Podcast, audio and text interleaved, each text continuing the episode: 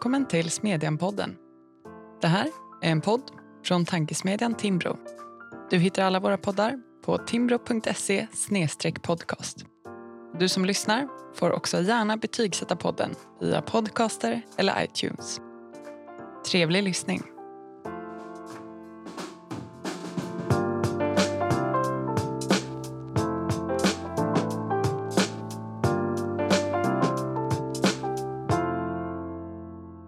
Dagens avsnitt är en inläst version av essän Muhammed-karikatyrerna var Nordens 9-11.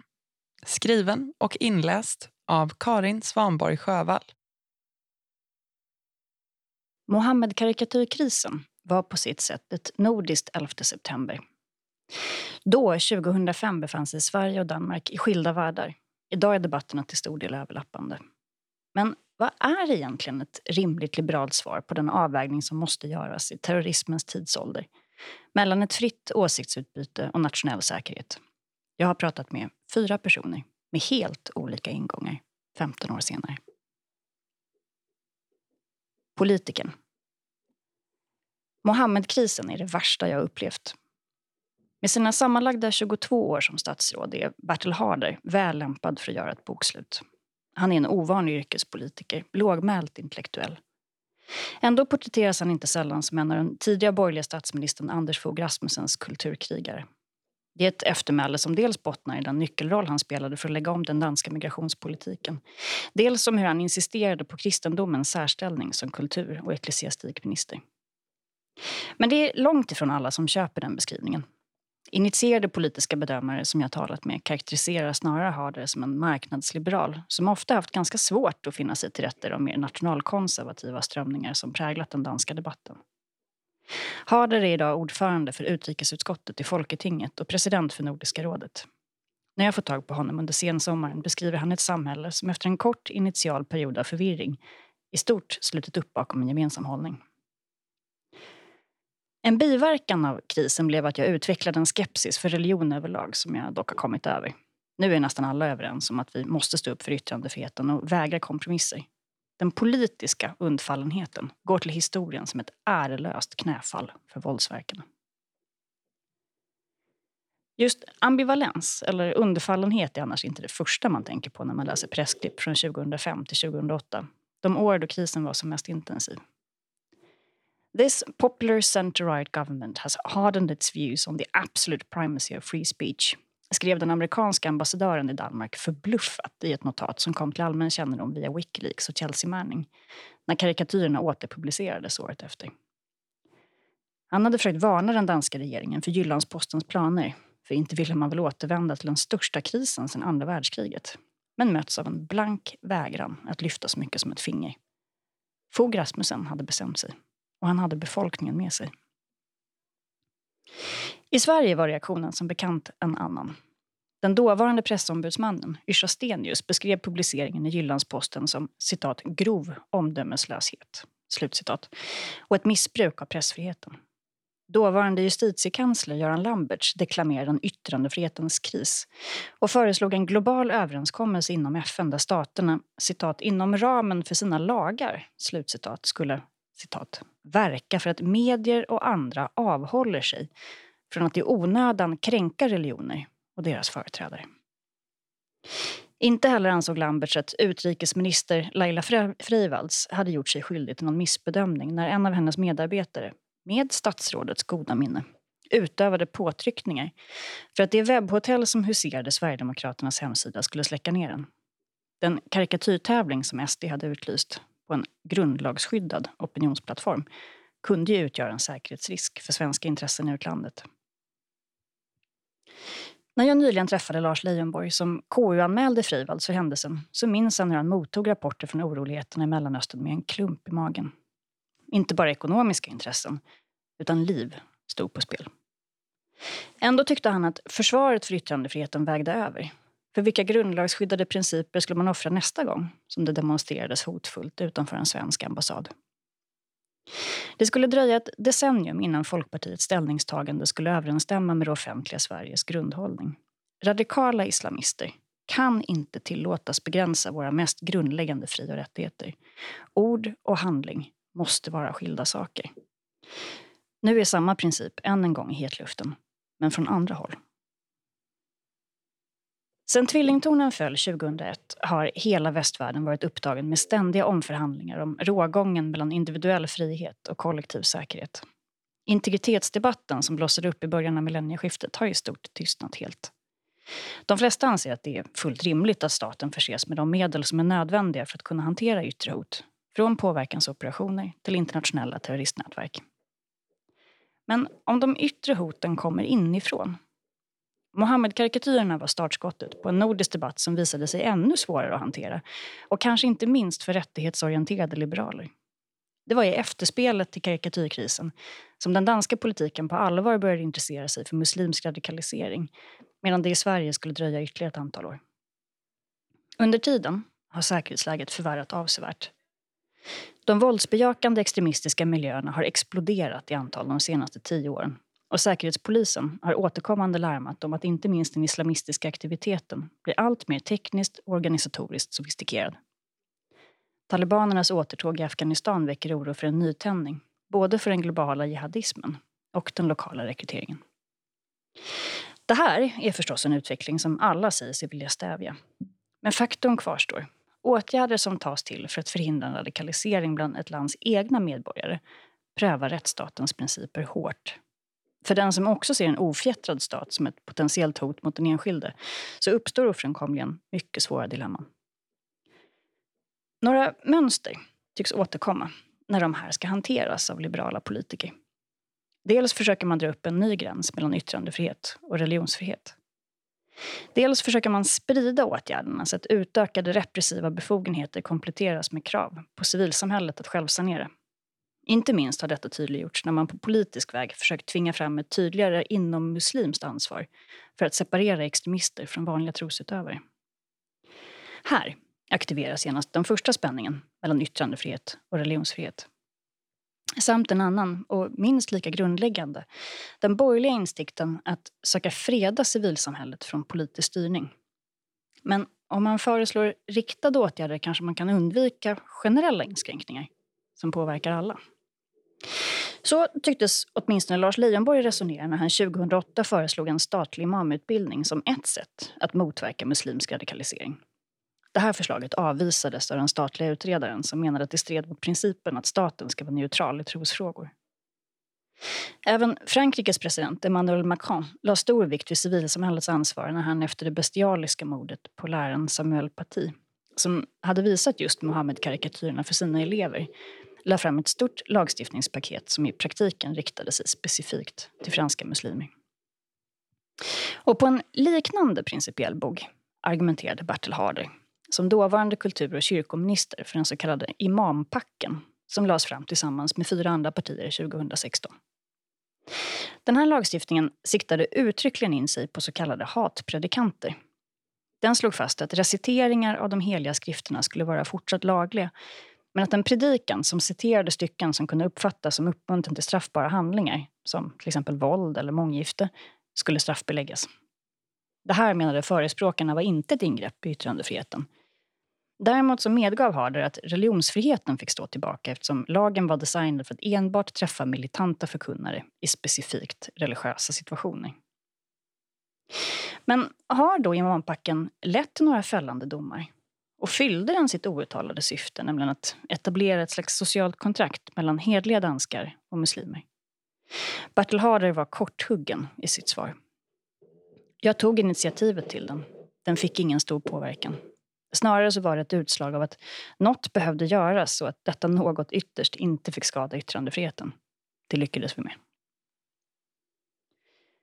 Men om lagen skulle ha varit verkningslös var det inte alla som höll med om.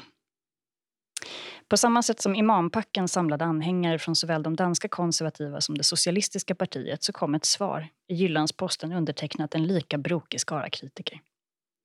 Flemming Rose, redaktören som 2005 beställde och publicerade Mohammed-karikatyrerna, kallade förslaget för en DDR-lag. Hur reagerar Harder på det? Han slogs ju för yttrandefrihet och var begripligt nog bekymrad över om vi skulle kunna hålla rågången. Det gjorde vi. Aktivisten.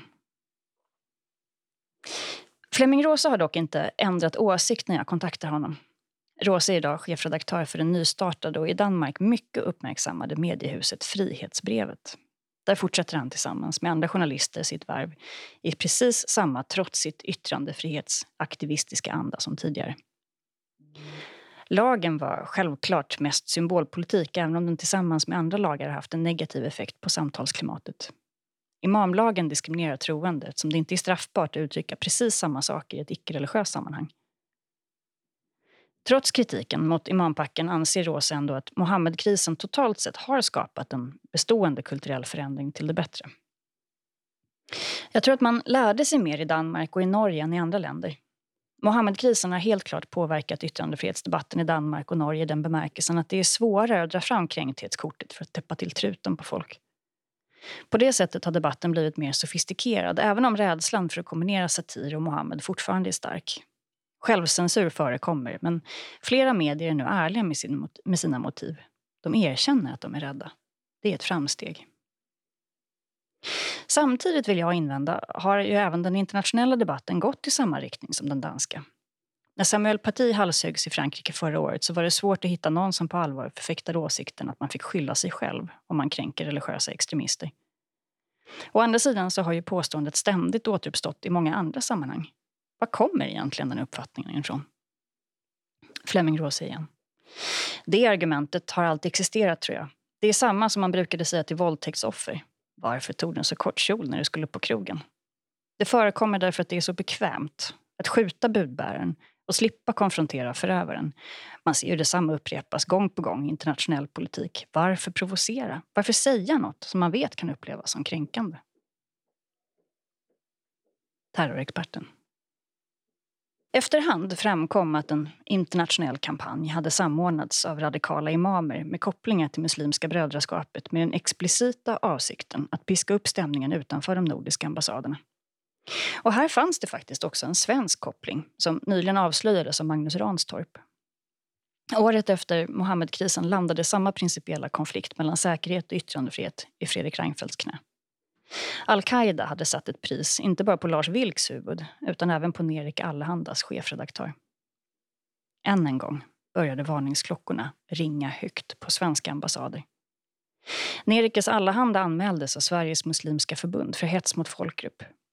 Stockholmsmoskén, som statsminister Fredrik Reinfeldt besökte i syfte att försöka gjuta olja på vågorna, visade sig spela en dubbel roll där en gren som engagerade sig mot Nerikes Allehanda också visade sig ha varit aktiva i den islamistiska kampanjen året innan medan en annan gren arbetade i motsatt riktning.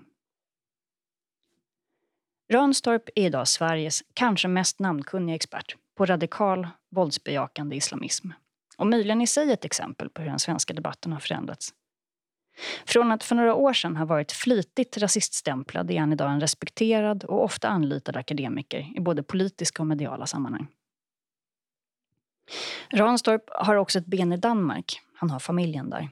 Och ett i Sverige. Så genom åren så har han haft ett dubbelseende i de debatter som rasat sedan karikatyrkrisen. Genom att bland annat ha hjälpt Köpenhamns integrationsborgmästare att ta fram en handlingsplan mot våldsbejakande islamism och radikalisering har han blivit varse om hur skilda förutsättningarna är för att ta fram effektiva verktyg i de båda länderna. Danmark, säger Magnus Ranstorp, har ju från början haft en mycket tuffare, mer hands-on attityd som också har varit möjlig därför att de tillämpar ministerstyre och ju inte hindras av något kommunalt självstyre. Att myndigheter delar information, det är inget problem. Det är väldigt lösningsorienterat. Imampacken var också ett undantag från en mer generell regel som skiljer förhållningssätten i Sverige och Danmark åt. När Ranstorp ville involvera det muslimska samfundet i Köpenhamn möttes han med skepsis. Att motverka radikalisering det uppfattas som ett offentligt ansvar. I Sveriges korporativistiska tradition har myndighetspersoner istället valt att samarbeta med olika organisationer som utsätts till representanter och som agerar som en slags gatekeepers, också gentemot en minoritet de anses företräda. Till detta tillkommer också andra kulturella förutsättningar. Länge möttes påståendet om att det överhuvudtaget fanns något som våldsbejakande islamism med stor misstänksamhet om budbärarens motiv. Det skämtas i Danmark om att Sverige alltid ligger tio år efter, säger Magnus Ranstorp. Vi har ju varit rädda för vår egen skugga. Det har uppenbart varit väldigt svårt att förena vår bild av moralisk stormakt med handlingskraft i just de här konfliktytorna. I så motto, menar Ranstorp, har det mindre garderade opinionsklimatet i Danmark varit en förutsättning för ett framgångsrikt försvar av det öppna samhället. Och trots att landet varit utsatt för ett extremt terrorhot, framförallt efter det att karikatyrerna återpublicerades, så avvisar han helt påståendet att priset har varit att säkerhet eller trygghet skulle ha blivit överordnat den fria åsiktsbildningen. Yttrandefrihet hålls som en helig rättighet i Danmark. I jämförelse är trygghet sekundärt, säger Hanstorp. När jag var på Jyllandsposten för några år sedan var det visserligen som att ta sig in i ett fort. Men där fanns också en del galghumor. Någon hade satt upp en lapp på arabiska där det stod “Det är inte oss ni letar efter, gå istället en trappa upp”. Man viker sig inte, man jobbar på. Ranstorp tillstår att Danmark har fått en problematisk relation till den muslimska befolkningen men understryker att experimenten med olika åtgärder och den hårdare offentliga attityden till radikal islamism har lett till ett friare land för alla medborgare. Köpenhamn är idag väldigt tryggt. De saknar de facto många av de problem vi har. Och då underskattar vi fortfarande konsekvent den faktiska hotbilden i Sverige. Den grävande journalisten. Om Sverige har någon motsvarighet till Flemming Rose så är det sannolikt journalisten och yttrandefrihetsexperten Nils Funke. Idag undervisar han i journalistik vid Stockholms universitet och är en profilerad röst i den offentliga debatten. Mellan 2009 och 2012 var han sekreterare i den parlamentariska yttrandefrihetskommittén där han arbetade tillsammans med Göran Lamberts som han dock sedermera skulle ryka ihop med offentligt. Funkes avslöjande om Freivalds agerande under Mohammedkrisen gav honom Stora journalistpriset 2006, men också kritiker. Hans konsekventa hållning i yttrandefrihetsfrågor har ofta lett honom till slutsatser som har varit mycket inopportuna, oavsett tidsanda. När jag ställer frågan om han tror att det spelade någon roll att det var just SD-kuriren som blev föremål för påtryckningar från UDs sida så dröjer svaret en stund. Ja, det var ju inte precis så att de var inne i salongerna då. Och även medierna var ju med på det, att de till varje pris skulle hållas ute. Så det var lättare att ge sig på SD. Men konstitutionsutskottet tycker jag faktiskt höll rågången. De kritiserade regeringen på sakliga grunder. Och till exempel Mauricio Rojas från Folkpartiet ville ju skärpa uttalandet ytterligare, vilket man ju gott hade kunnat göra. Men nu handlar ju KU mer om politiken och om konstitutionell rätt. Och jag tyckte ändå att det var ett bra ställningstagande. Han blev tyst en stund och skrockade sen. Så här 15 år efter Mohammed-karikatyrerna, det är som att det behövs sådana här exempel med jämna mellanrum för att det ska påminnas om vad det faktiskt handlar om. Att Sverige har världens äldsta tryckfrihetsförordning konstateras ofta i de politiska högtidstalen. Men även här kan man se hur yttrandefriheten har utökats och inskränkts i pendelrörelser. Före och under andra världskriget, när även Sverige tillämpade censur och distributionsförbud av vissa tidningar, fanns exempelvis inte hets mot folkgrupp som brott. Sedan dess har tillämpningsområdet vidgats, dels till nya grupper, dels med nya brottsrubriceringar. Det har exempelvis blivit olagligt att uttrycka ringaktning mot vissa grupper. Sammantaget med andra reformer går utvecklingen i fel riktning, menar Funke. Jag är en ganska ensam röst här, men jag tycker verkligen att man kan diskutera om inte det här begreppet missaktning borde slopas. Syftet är ju inte som i fallet med hets mot folkgrupp att avhumanisera för att uppvigla människor att gå från ord till handling. Det är ett sätt att försöka lagföra åsikter som någon kan tilla upp över. Men en vid yttrandefrihet kräver ju att även den som kränker och stör en stat eller grupp måste accepteras. Yttrandefriheten måste ge utrymme för en Lars Vilks med sina rondellhundar och judesuggor. Man kan diskutera konstnärlig verkshöjd, men det är faktiskt inte poängen här. Funke undrar stilla var justitieminister Morgan Johansson och för den delen delar av oppositionens energi kommer ifrån i iven att ständigt föreslå nya inskränkningar. Jag tror att det är en återvändsgränd att kriminalisera medlemskap i terrorgrupper eller rasistiska organisationer.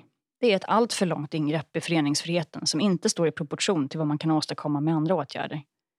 Staten sitter ju på en hel Stalin-orgel av verktyg. Straff för våldsamma handlingar, ofredanden, integritetsintrång, hets mot folkgrupp, uppvigling, olaga hot. Att då dessutom placera en mina under föreningsfriheten, det är inte försvarligt. Jag undrar hur han ser på den åsikt som tillskrivs Bertil Harder om att imampackan inte påverkade yttrandefriheten medan man däremot var beredd att tumma på religionsfriheten. Kan man göra en sån distinktion? Ah, det är märkligt. De positiva opinionsfriheterna påverkar ju varandra. Tar du bort demonstrationsfriheten påverkas föreningsfriheten och så vidare. Sen är det ju så att var gränsen går mellan fri åsiktsbildning och kriminellt hets, det beror ju på den konkreta situationen. Pastor Åke Gren friades efter att ha anmälts för hets mot homosexuella i en predikan med hänvisning till yttrandefriheten. Men om han hade stått utanför en bastuklubb och hållit samma predikan framför ett stort antal anhängare, ja då hade han mycket väl kunnat dömas för hets eller uppvigling. Funke är oroad över att det finns en bristande förståelse för att åtgärder som motiverar inskränkningar i grundläggande fri och rättigheter idag kan användas på helt andra sätt imorgon. Riskerna ligger snarare i det som sker inhemskt och som i en annan samhällssituation skulle kunna användas på sätt man inte avsett idag. Eller ja, det finns ju en hel del slagg från EU-inträdet som drivit på utvidgningen av hetslagstiftningen. Och så har vi ju regleringen av sociala medier. Där är det som att rättsväsendet och politiken abdikerat. Det kan ju inte vara upp till stora multinationella techföretag att döma av vad som får uttryckas i Sverige eller inte. Han vänder sig skarpt mot förslag som privatiserar beslut om var gränsdragningen ska gå mellan vad som är olämpligt och vad som är olagligt. Funka igen. Snarare bör man överväga att betrakta de stora sociala medieföretagen som rena distributörer som inte får plocka ner något utan domstolsbeslut. Man måste komma ihåg att just distributionen av det fria ordet alltid är den svaga länken. Precis så var det ju med Freivalds medarbetare och försöken att påverka Levonline och släcka SD-Kuriren. Frågan är dock om vi inte redan är i en situation där det inte är så mycket lagstiftningen som driver fram ett mer restriktivt opinionsklimat som vår samhällskultur som driver fram ständigt hårdare lagstiftning. Ska man göra ett bokslut över utvecklingen de senaste 15 åren är terrorns konsekvenser betydligt fler och större än de verktyg som tillkommit och som påverkar våra fri och rättigheter. Polariseringen, som ju också var det uttalade målet med terrorn, har skapat en slags kulturell kedjeeffekt där trycket ökar från flera håll samtidigt. Det öppna samhällets grundförutsättning, att det finns en grundläggande acceptans även för meningsmotståndarnas rätt att uttrycka sig, utmanas organiserat. Den politiska veteranen Bertil Harder uttrycker stark oro över kombinationen radikal islamism, woke-vänster och en alltmer auktoritär nationalkonservativ glidning i samhällsdebatten. Det påminner mig om de åsikter som bredde ut sig bland intellektuella både under 30 och 70-talen då totalitära idéer vann mark. Även Flemming Rose uppfattar angreppen på ett pluralistiskt samhällsklimat som ett flerfrontskrig. Jag var nyfiken på om han var beredd att rangordna de hot som idén om ett öppet pluralistiskt samhällsklimat uppringar inifrån mellan den woke-vänster som anser att inga minoriteter får kränkas eller den auktoritära höger som tycks mena att majoriteten ska slippa ifrågasättanden. Flemming Rose igen. Hotet kommer från båda håll, men det varierar lite från år till år och från land till land. Men i grund och botten menar jag att yttrandefriheten per definition alltid kommer att vara hotad eftersom den på många sätt strider mot människans själva natur. Hotets omfattning är i regel beroende på vem som har makten. Båda sidor vill ju tappa till truten på sina motståndare. När satirtecknaren Kurt Westergaard gick bort i somras så beskrev Rosa honom som den sista kulturradikale mohikanen i en nekrolog i Frihetsbrevet. Hur uppfattar han då Dansk Folkepartis uttalade krig mot kulturradikalismen i en yttrandefrihetskontext? Finns det en risk att pendeln slår över så till den grad att en ny repressiv åsiktskorridor sluts? Ja, för Dansk Folkeparti är kulturradikalismen ett samlingsbegrepp för allt de ogillar. Men det de beskriver är inte alls samma åsiktspaket som Kurt Westergård identifierade sig med. Dansk Folkeparti blandar också ihop generell vänsterpolitik och kulturradikalism, men det behöver inte alls vara samma sak. Det här tycker jag är intressant. För även i Sverige hörs ju inte sällan både libertarianer och konservativa som argumenterar för att det krävs en motoffensiv mot kulturradikalism och wokeism i pluralismens namn, då dessa perspektiv har blivit så hegemoniska. Håller Rose med om det? Nej, för wokeism är ju den exakta motsatsen till kulturradikalism. Kulturradikalismen såg fritt sex och upproret mot auktoriteter och dogmer som ett led i en frihetskamp. Och de betraktade frihet och jämlikhet som demokratins fundament. Wokeism däremot söker etablera nya gränser för friheten och motsätter sig idén om frihet och jämlikhet som förbundna. Tvärtom kräver de ju särbehandling för utvalda grupper för att förändra etablerade maktstrukturer och kräver lagar som begränsar yttrandefriheten. Och när dessa krav på anpassning och särbehandling möter respons från det offentliga, då riskerar försvaret för det öppna samhället att vändas till sin motsats. Det menar i alla fall Nils Funke nyligen på DN Debatt och listade flera fall där både mjuk och hård myndighetsaktivism och styrning hotar den fria opinionsbildningen. Rätten att ifrågasätta, fritt uttrycka åsikter och värderingar oavsett om de är falska eller halvsanna eller vilseledande är en del av och inte ett hot mot demokratin, menade Funke. Med en så konsekvent syn på yttrandefriheten måste även islamistiska värderingar, om än förstås inte våldshandlingar, omfattas av samhällets skydd. Religionsfriheten och yttrandefriheten blir odelbara. Även vårt demokratiska statsskick måste tåla ifrågasättande. Men Magnus Ranstorp är av en annan åsikt. Ibland måste man prioritera. I fallet med den radikala islamismen finns andra rättigheter som åsidosätts, till exempel kvinnors och barns, menar han. Politiken har att säkra flera värden vid sidan av trygghet och säkerhet. Och i Danmarks fall, säger Branstorp, har man gjort det mycket framgångsrikt. 15 år efter att både den svenska och den danska ambassaden i Damaskus brändes ner till grunden har åtminstone en konsensus utkristalliserats. Den som mister livet har föga nytta av fri opinionsbildning. Leviatan har fått många fler liberala vänner sedan karikatyrkrisen briserade. Men överlevnad är en sak. Vad vi kan och vill leva med en annan. Och här tycks vi mer splittrade än någonsin. Du har lyssnat på en inläst essä från Smedjan och tankesmedjan Timbro. Den här artikeln och många andra hittar du på timbro.se smedjan.